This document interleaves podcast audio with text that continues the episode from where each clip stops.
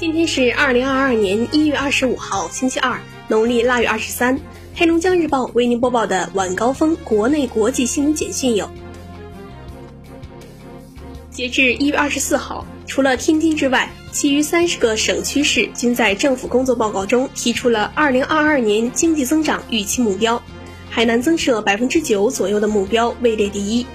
自由贸易港建设的红利让海南御风而上。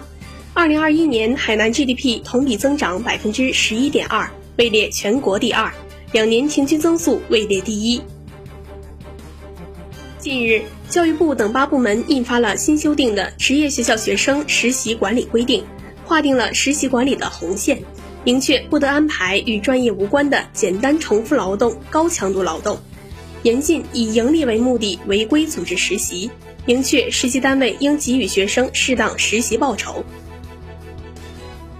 国务院印发“十四五”节能减排综合工作方案，明确到二零二五年，全国单位国内生产总值能源消耗比二零二零年下降百分之十三点五。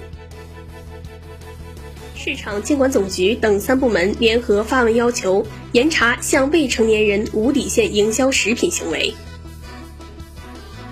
二十四号零至二十四时，三十一个省、自治区、直辖市和新疆生产建设兵团报告新增确诊病例四十五例，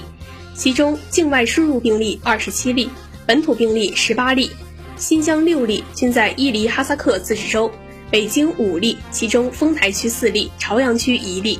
河南三例均在安阳市，河北两例均在雄安新区，天津一例在津南区，上海一例在奉贤区。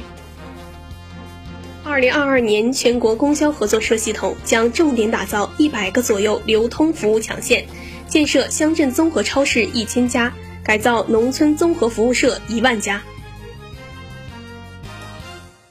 国家民委今年将会同有关部委组织实施各族青少年交流计划、各族群众互鉴式发展计划、旅游促进各民族交往交流交融计划这三项计划，推动各民族广泛交往、全面交流、深度交融。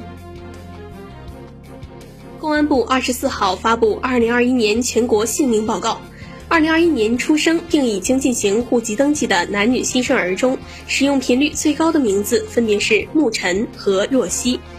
伟字为使用最多单字名，达三百二十三点六万人，还有一千名男性名为婷婷。二十四号寻亲成功后被生母微信拉黑的男孩刘学周在海南三亚自杀。于当日凌晨经抢救无效死亡。刘学周曾称自己出生时被父母卖掉做彩礼，四岁养父母双亡，曾是校园欺凌的受害者。二零二一年十二月五，他寻亲成功后，因在网上公开自己被生母拉黑的截图，被一些颠倒黑白的人说要求买房子等经历，遭到众多网友的网络暴力。山西大同市公安局新荣分局正调查刘学周被买卖一事。日前，第六届长篇小说年度金榜评选活动在北京召开。经过读者网络投票和专家评审团现场中评投票后，决出五部金榜作品。其中，罗伟章《谁在敲门》成为金榜领衔作品；余华《文成》，刘震云《一日三秋》，东西《回响》，